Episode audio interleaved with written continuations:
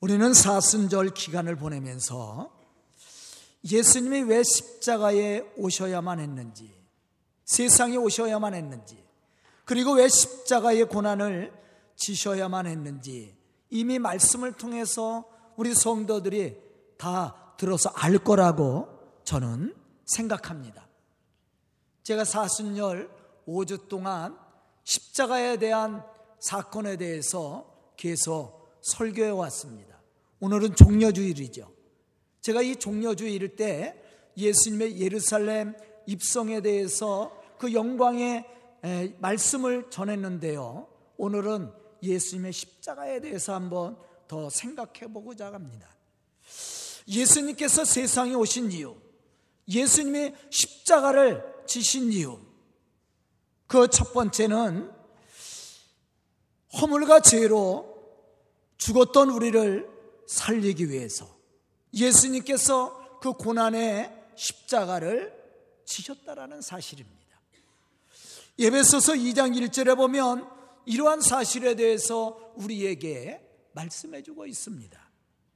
그는 허물과 죄로 죽었던 너희를 살리셨도다. 허물과 죄로 죽을 수밖에 없었던 우리를 위해서 예수님께서 십자가에 죽으심으로 우리를 살게 해주셨다는 거예요. 그리고 또 하나는 죄로 인해 영원한 형벌을 받아야 하는 우리를 대신해서 예수님이 친히 그 형벌을 받으심으로 우리의 죄의 형벌에서 우리를 구원해 주었다라는 겁니다. 이사에서 53장 5절에 보면 이러한 사실에 대해서 말씀해 주고 있습니다. 그가 찔림은 우리의 허물 때문이요 그가 상함은 우리의 죄악 때문이라 그가 징계를 받음으로 우리가 우리는 평화를 누리고 그가 채찍에 맞음으로 우리는 나음을 받았다고 말씀하고 있어요. 에베소서 2장 5절에 보면 또 이렇게 말씀하고 있습니다. 허물로 죽은 우리를 그리스도와 함께 살리셨고 너희는 은혜로 구원을 받은 것이니라. 우리가 무엇으로 구원을 받았어요? 은혜로 구원을 받은 거예요. 예수님께서 우리를 대신해서 십자가의 죽으심으로 말미암아 그 피의 공로로 우리가 구원을 받게 되었다라는 겁니다. 예수님은 우리의 죄를 대속하시고 우리를 죄에서 구원하시려고 그 고난의 십자가를 지셨습니다. 그럼 예수님이 그 고난의 십자가를 지실 때 어떻게 지셨을까? 우리는 우리에게 힘들고 무거운 짐이 지워질 때 어떠한 마음과 자세를 가지고 그 짐을 지고 갑니까? 혹시 불평하고 원망하지 않습니까? 그 짐을 지지 않고 다른 사람에게 지우려고 하지 않습니까? 아마 대부분의 사람들은 예수님과 같이 고난의 십자가를 져야 된다고 말한다면 아마 불평하며 힘들어 할 수 있을 겁니다. 여러분들은 어떻습니까? 여러분들은 이러한 짐을 지라고 할 때, 아유, 하나님 감사합니다. 나에게 복을 주시려고 짐을 주시는군요. 그리고 기쁨으로 우리 성도들은 지시죠. 대답들을 안 하시네. 제가 내년에 교육관과 주차장 확장을 위해서 기도하고 있어요. 내년에 시작합니다. 내년 봄에. 어떤 일이 있어도 시작할 거예요. 교육관 질라면 헌금해야죠. 우리 함께 짐을 지자고 그랬어요. 여러분들이 다 그렇게 하자고 약속을 했어요. 이제 조금 있으면 설계가 들어가고 이제 건축할 사람도 정하고 할 겁니다. 30주년 때 봉헌 예배 드려야죠. 아멘. 짐을 지는 거예요. 아, 하나님! 건축 감사합니다. 기쁨으로 참여하시죠? 다윗처럼. 근데 사실은 우리가 이걸 짐으로 여길 때가 있어요. 그러다 보니까 이게 불평이 나오는 거예요. 예수님은 어떻게 십자가를 지셨을까?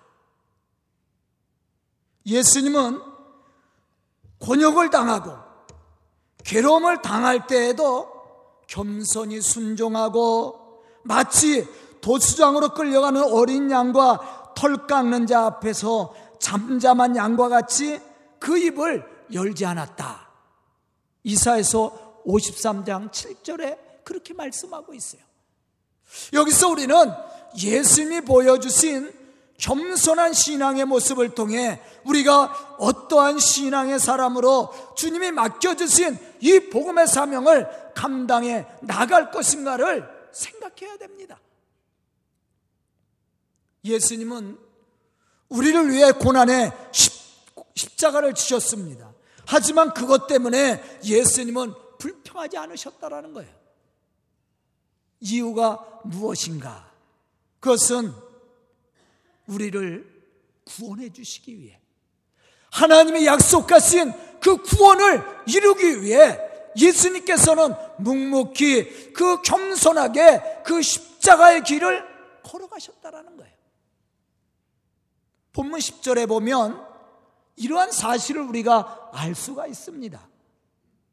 여호와께서 그에게 상함을 받게 하시기를 원하사 질고를 당하게 하셨은즉 그의 영혼을 속건제물로 드리기에 이르면 그가 씨를 보게 되며 그의 날은 길 것이요 또 그의 손으로 여호와께서 기뻐하시는 뜻을 성취하리로다. 이 말씀 속에 제가 지금 설고자, 설교하고자 하는 모든 내용이 들어가 있어요. 여기서 우리가 생각해야 될 것이 있습니다. 그것은 하나님이 예수 그리스도를 세상에 보내사 우리가 져야 될 질고를 그에게 담당시키셨고 그의 영혼을 속건제물로 드렸다고 말씀하고 있습니다. 이사야 선지자는 메시아의 대속적 죽음의 성격을 두 가지로 표현했어요. 3절로부터 5절에 6절에 보면 예수님이 속죄 제물로 드려졌음을 이야기합니다. 그리고 본문에서는 속건 제물로 드려졌다라고 말씀하고 있어요. 속죄 제물과 속건 제물은 같은 의미를 가지고 있습니다. 그러나 속 의미는 표현하는 의미는 또 다른 의미를 가지고 있어요. 속죄 제물은 속죄 제물은 속죄의 성격이 강하게 나타난 것으로서 용서를 의미하고 있어요. 그러나 속건 제물은 배상의 의미를 가지고 있다라는 거예요. 다시 말하면 우리가 배상해야 될 것을 누가 예수님이 배상을 해준 거예요. 내가 갚아야 될 것을 예수님이 대신 갚아준 겁니다. 그래서 예수님께서 속건제물로 드려졌다. 그 말은 우리가 져야 될, 우리가 죄의 대가를 지불해야 될 것을 예수님께서 대신 져준 거예요. 배상해 준 겁니다. 그 공로로 우리는 제사함의 은총을 받게 되고 구원을 얻게 되었다라는 거예요.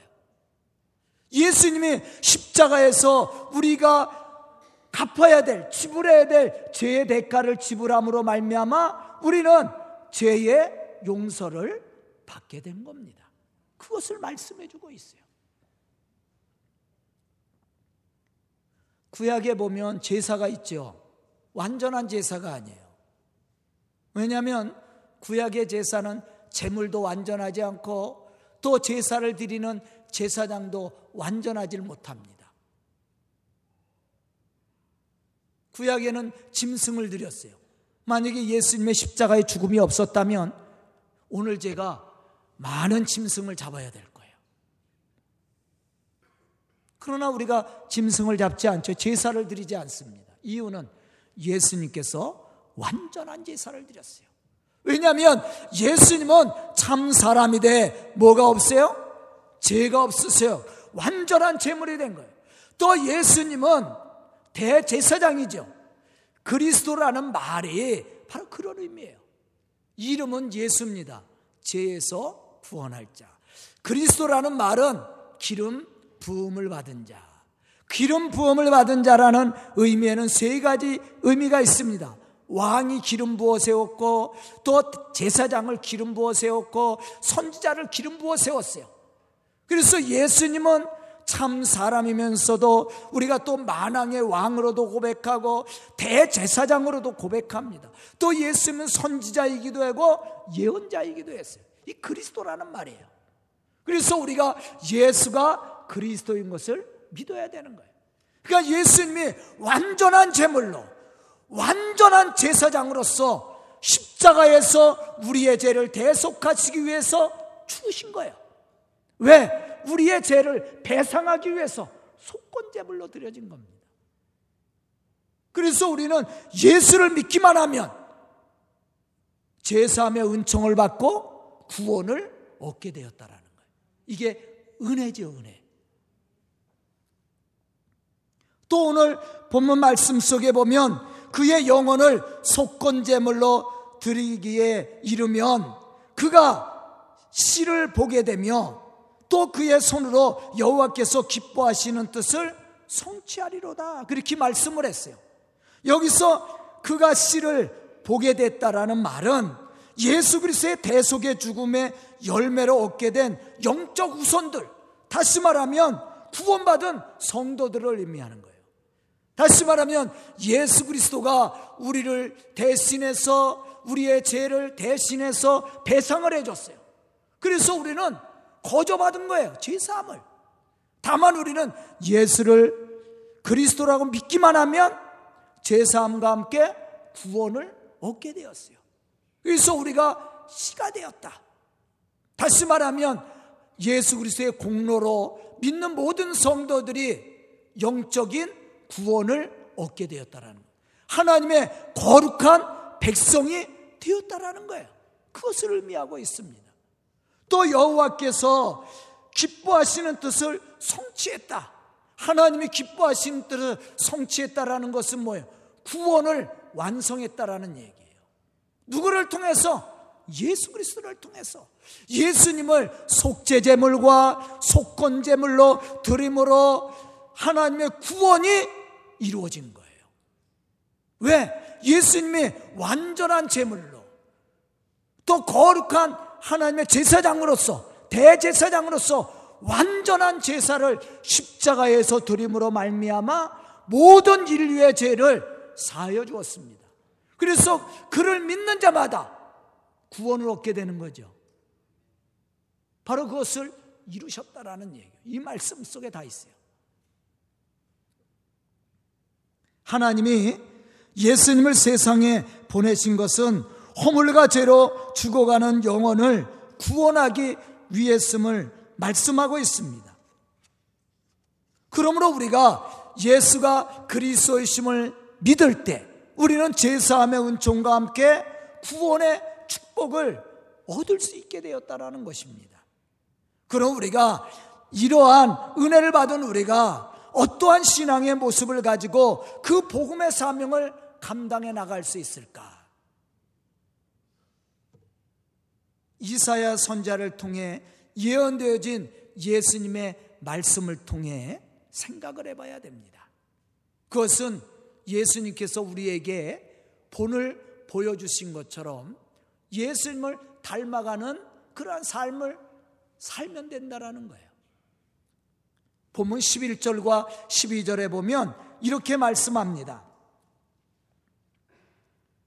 그가 자기 영혼에 수고한 것을 보고 만족하게 여길 것이라. 그러면서 끝부분에 보면 22절 끝부분에 보면 이렇게 말씀합니다. 그러나 그가 많은 사람의 죄를 담당하여 범죄자를 위해서 기도하였느니라. 우리는 이 말씀 속에서 예수님이 우리의 죄를 대신하여 고난의 십자가를 지셨지만 불평하지 않으시고 오히려 핍박하는 자들을 위해서 어떻게 했다고 그랬어요? 중보기도를 했다라는 거예요. 우리의 모습은 어떻습니까? 누군가 나를 막 헐뜯고 핍박하고 비방을 하고 조롱을 해요. 그러면 여러분들은 어떻게 그 사람을 대합니까?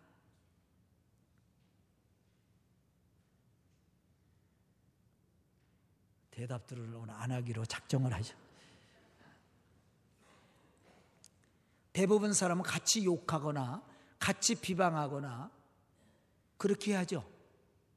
그런데 예수님이 그렇게 하지 않았다라는 거예요. 당신을 욕하고 조롱하고 이러한 사람들을 향해서 어떻게 했어요? 중복이 들었어요. 제 용서를 위해서. 그들이 구원받기를 위해서. 우리가 감당해야 될 사명입니다. 예수님께서 말씀하시죠. 원수를 사랑하고 저주하는 자를 위해 축복하라. 이게 우리가 감당해야 될 사명이에요. 이게 예수님을 닮아가는 신앙의 모습입니다. 예수님은 허물과 죄로 영원히 죽을 수밖에 없었던 우리를 구원하기 위해 세상에 오셨고 십자가의 고난을 지셨습니다. 그러나 십자가 사건 속에서 예수님을 만났던 수많은 사람들은 예수님을 영접하고 예수님을 이루고자 했던 그 구원의 축복을 받고 누리기보다 오히려 불신앙의 모습으로 예수님을 핍박하고 예수님을 조롱하고 예수님을 저주했습니다. 급기야는 예수님을 어떻게 했어요? 십자가에 죽게 내버려뒀다라는 거예요. 그럼에도 불구하고 예수님은 불평하거나 그 핍박하는 자들을 저주하거나 욕하지 않았다라는 거예요. 오히려 그들의 죄의 용서를 위해 그리고 그들이 예수 안에서 구원받기를 위해 하나님 앞에 중보기도를 드렸어요. 이것이 예수님이 우리에게 보여주신 또 하나의 십자가의 사건입니다. 빌립보서 2장 9절로부터 11절에 보면 이렇게 말씀합니다. 그러므로 하나님이 그를 지극히 높여 모든 이름 위에 뛰어난 이름을 주사 하늘에 있는 자들과 땅에 있는 자들과 땅 아래에 있는 자들로 모든 무릎을 예수의 이름에 꿇게 하시고 모든 입으로 예수 그리스도를 주라 시인하여 하나님 아버지께 영광을 돌리게 하셨느니라. 예수님은 하나님의 구원 역사를 이루기 위해 모든 종기와 영광을 버리시고 십자가의 고난을 치셨습니다. 이러한 예수님의 희생과 헌신이 있었기 때문에 그 결과로 우리는 제사함과 함께 구원을 얻게 되었어요. 이제 우리가 감당해야 될 사명이 있습니다. 바로 예수님께서 그 십자가에서 보여주신 그러한 겸손함과 그러한 헌신과 그러한 중보기도와 사랑의 섬김을 통해 하나님의 이 복음 역사를 이루어가는 겁니다. 우리가 감당해야 될 거예요. 그것이 세상을 변화시키는 모습이에요. 예수님께서 십자가에서 그러한 모습을 보여줬을 때 예수님이 돌아가시고 나서 많은 사람들이 노마 군인들이 뭐라고 그랬어요? 백부장이 뭐라고 고백했습니까? 참으로 이 사람이 하나님의 아들이라고 얘기했어요. 바로 그것이 우리가 감당해 나가야 될 신앙의 모습이라고 저는 생각합니다. 이것이 우리가 하나님의 구원을 이루어가는 성도가 되어야 되고 이러한 삶을 통해 하나님의 구원을 이루어가는 교회가 되어야 됩니다. 저는 오늘 말씀을 듣는 우리 성도들이 이러한 겸손한 믿음의 사람들이 되어서 예수님을 닮는 믿음의 사람들이 되어서 하나님의 이 구원 역사를 이루어가는 우리 성도들과 우리 서강교회가 될 수 있기를 주의 이름으로 축원합니다. 기도드리겠습니다. 은혜로우신 아버지 하나님 감사와 찬송을 드립니다. 이 시간 말씀을 듣고 결단하며 주의 거룩한 역사를 이루어 나갈 우리 성도들의 은혜 주시고 지혜 믿음과 능력을 더하사 참으로 하나님 보시기 아름답게 해주시고 또한 예수님의 그 십자가의 공로로 구원받은 저희들이 예수님을 본받아 하나님의 거룩한 복음의 역사를 이뤄나갈 수 있도록 축복하여 주시옵소서 이 시간 말씀을 듣고 결단은 우리 성도들이 좋은 일꾼들이 되어 주의 복음의 역사를 이루며 교회의 부흥을 일으키는 믿음의 사람들이 되게 하여 주시옵소서 예수님의 이름 받들어 축복하며 기도드리옵나이다. 아멘.